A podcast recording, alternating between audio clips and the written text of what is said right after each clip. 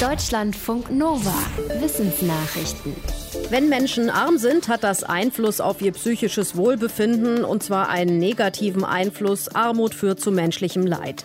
Sozialforschende gingen bisher davon aus, dass Menschen in wirtschaftlich entwickelten Staaten nicht so sehr unter ihrer Armut leiden wie arme Menschen in armen Staaten.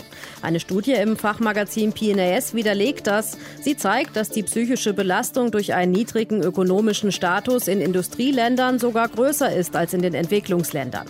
Die Forschenden haben drei Datensätze von je Hunderttausenden Menschen aus Dutzenden Ländern ausgewertet. Darin haben sie eine Erklärung für die unterschiedliche Wahrnehmung gefunden, Religion. Die Religiosität ist demnach in entwickelten Staaten besonders niedrig, was sich negativ aufs individuelle Wohlbefinden auswirkte. Umgekehrt waren die Menschen in armen Staaten im Schnitt religiöser. Sie nahmen durch die Werte ihres Glaubens die eigene Armut nicht so schwer. Back to Culture ist ein Forschungsprojekt, das bei vier Konzerten herausfinden soll, ob Spürhunde Corona-Infektionen auf Großveranstaltungen erschnüffeln können. Am Wochenende war in Hannover das erste Testkonzert mit Fury in the Slaughterhouse. Und die Auswertungen bisher zeigen, das hat gut geklappt. Vor dem Konzert mussten alle 500 Besucherinnen und Besucher einen Schnell- und einen PCR-Test machen. Außerdem sollten sie eine Schweißprobe abgeben. Darunter mischten die Forschenden dann Proben mit inaktiven Coronaviren. Die Hunde beschnüffelten alle Proben und fanden tatsächlich alle positiven Befunde heraus, die die Forschenden testweise platziert hatten. Jetzt sollen noch Abstriche aus dem Publikum untersucht werden, um zu sehen, ob den Hunden ein echter positiver Befund durchgegangen ist. Das nächste Testkonzert ist kommenden Montag. Wohnen wird immer teurer, aber das hat offenbar nicht nur mit steigenden Mieten zu tun. Ein Vergleich des Forschungsunternehmens iWe Consult für den Eigentümerverband Haus und Grund hat ergeben, dass auch die Wohnnebenkosten schuld daran sein könnten. Gemeint sind die Gebühren für Abwasser, Müll und die Höhe der Grundsteuer. Sie unterscheiden sich der Studie zufolge in Deutschland sehr stark. Ein Musterhaushalt in der bayerischen Stadt Regensburg zum Beispiel zahlt pro Jahr rund 915 Euro an Wohnnebenkosten. In Leverkusen in Nordrhein-Westfalen kostet die Grundsteuer und die gleiche Menge an Abwasser und Müll mehr als doppelt so viel, nämlich 2046 Euro.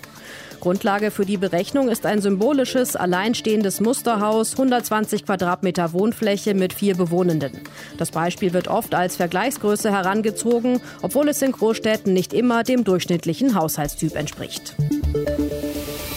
Köln-Korweiler, Bremen-Fahr, Berlin-Marzahn. Solche großen Plattenbausiedlungen haben nicht immer den besten Ruf.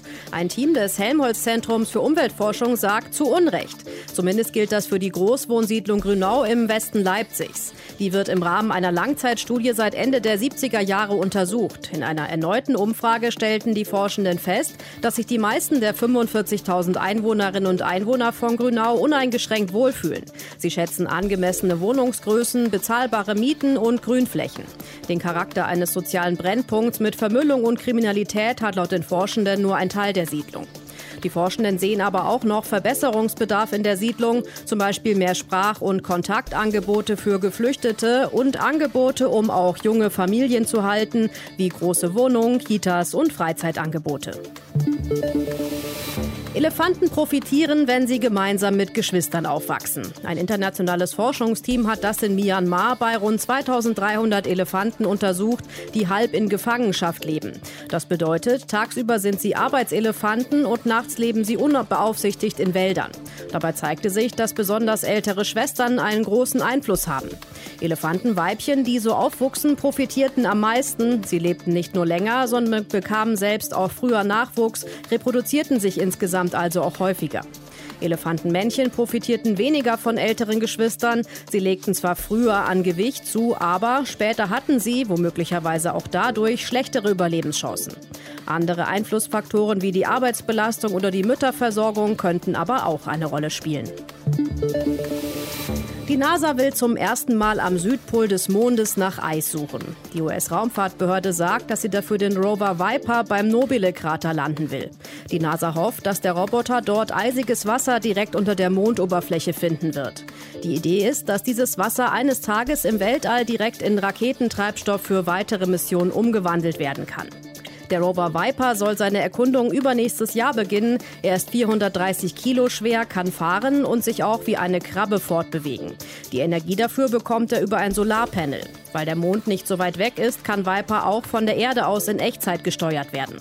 Das NASA-Projekt ist Teil der Artemis-Mission, deren Ziel ist es, erstmals seit 1972 wieder Astronautinnen und Astronauten auf den Mond zu bringen. Deutschlandfunk Nova